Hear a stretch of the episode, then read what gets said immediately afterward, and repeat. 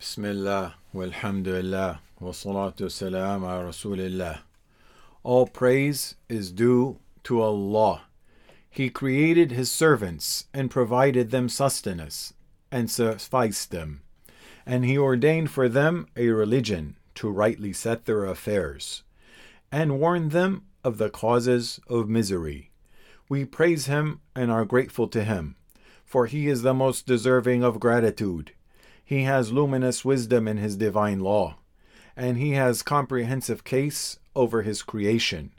His divine laws gathered the interest of His servants, and produce for them the way to their happiness, for it is good for them in their circumstances and wealth. And say, Ours is the religion of Allah, and who is better than Allah in ordaining religion, and we are worshippers of Him. Be conscious of Allah Almighty and obey Him, and take from your health for times of sickness, and from your leisure for times of busyness, and from your life for your death, and from, for, the, for the days pass by you to your graves. And you will not have except what you have put forth. So whoever does an atom's weight of good will see it, and whoever does an atom's weight of evil will see it.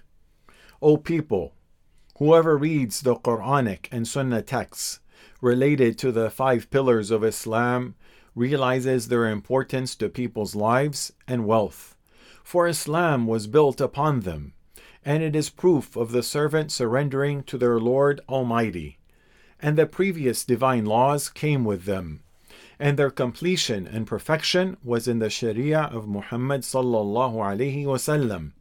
And zakah is one of the pillars of Islam, and it is linked with prayer in the Quran. Allah Almighty warned those not offering it that they will be tormented through the wealth that they amass. And Abu Bakr, may Allah be pleased with him, fought those who withheld it.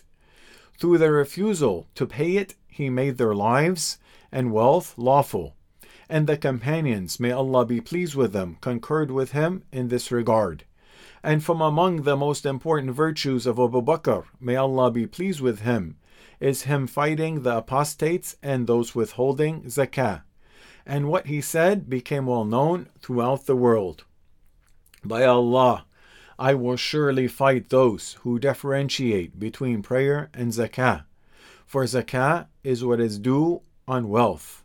By Allah, if they withhold from me a small she goat that they used to give to the Messenger of Allah sallallahu alaihi wasallam, I will fight them for withholding it. And Allah did not ordain the zakah except for people's benefit. Otherwise, He, the glorified, is in no need for them and their wealth. He obligated it to realize benefits for them and to repel and remove harm, trials, punishments from them, and to send down blessings upon them, so that the group whose members pay the zakat on their wealth enjoy the love of Allah Almighty and His pleasure, for following His religion and ordainments just as Allah's wrath and vengeance is released on the group whose individuals withhold the zakat on their wealth. And it came in the hadith they do not withhold the zakat of their wealth, but rain will be withheld from the sky. And were it not for the animals, no rain would fall on them. Offering zakat is a purification for the community, and purification and growing their wealth and blessings follow it for performing this pillar of Islam. From Surah Tawbah Take from their wealth a charity to purify them and sanctify them with it. And if every person purified and blessed his wealth through offering zakah, the blessings would encompass all the people, and their sustenance would suffice them, and hunger, poverty, and fear would be lifted from them and Allah promised compensating those spending for what they spent. But whatever thing you spend, He will compensate it, and He is the best of providers. And if blessing is placed in something, it multiplies by the permission of Allah Almighty even, even if it seems like a little to the people. And if the blessing is removed, it is wiped out, even if it seems like a lot to the people. And how much are a people in need these days for the blessing in their sustenance and wealth that is not enough for them? Removing the rights of Allah from the wealth, whether obligatory or supererogatory, is the greatest way to bless it. And our Prophet ﷺ informed us saying, Charity does not diminish wealth. And from the most important means of establishing security and removing fear and combating crime is offering zakat, because it closes the gap between the poor and the wealthy, and it leads to affinity and affection between them, and it cleanses the hearts of the poor from animosity and grudges against the wealthy and many of the revolutions in the human history were ignited by poverty and hunger. And most crimes of theft, looting, burglary, banditry, fraud, and forgery were for the most part committed initially out of need until criminality was embedded in the souls. And the moral crimes, such as fornication and others, take place initially to, due to poverty and hunger, until the people performing it become accustomed to it and it becomes their occupation. And the zakat closes this wide door of crimes and corruption if the people of wealth offer it as Allah Almighty commanded them. But greediness of the soul overcomes them and others. But if fear descends on a people, it encompasses the poor and the rich. And in giving the zakat, is spreading good morals, compassion, and solidarity between individuals in a society. They feel the needs of one another, in contrast to the materialistic societies in which the individual only cares about himself and, and his business, even if the rest of the people perish.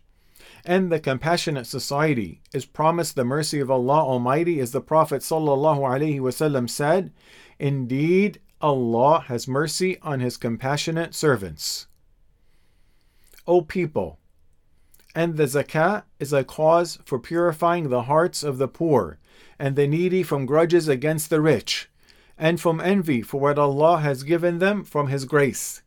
If they see that the wealthy feel for them, share in their affliction, sense their needs, and console them with their wealth, and if the poor knew that they have a share in the wealth of the wealthy that Allah obligated for them, and the rich performed what they were obligated to do, then the poor would wish that the wealth of the wealthy would increase, and they would be joyous for the profits in their businesses, and they would supplicate for them in this regard, and ask that their wealth be blessed, and they would not wish for it to diminish or dissipate for their knowledge that their right of zakat would increase with an increase in the capital and profits of the wealthy.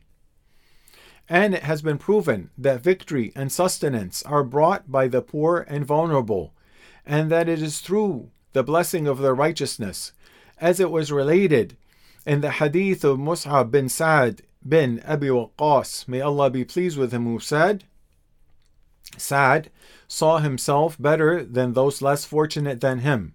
So the Prophet ﷺ said, Are you not helped and provided for except through your vulnerable?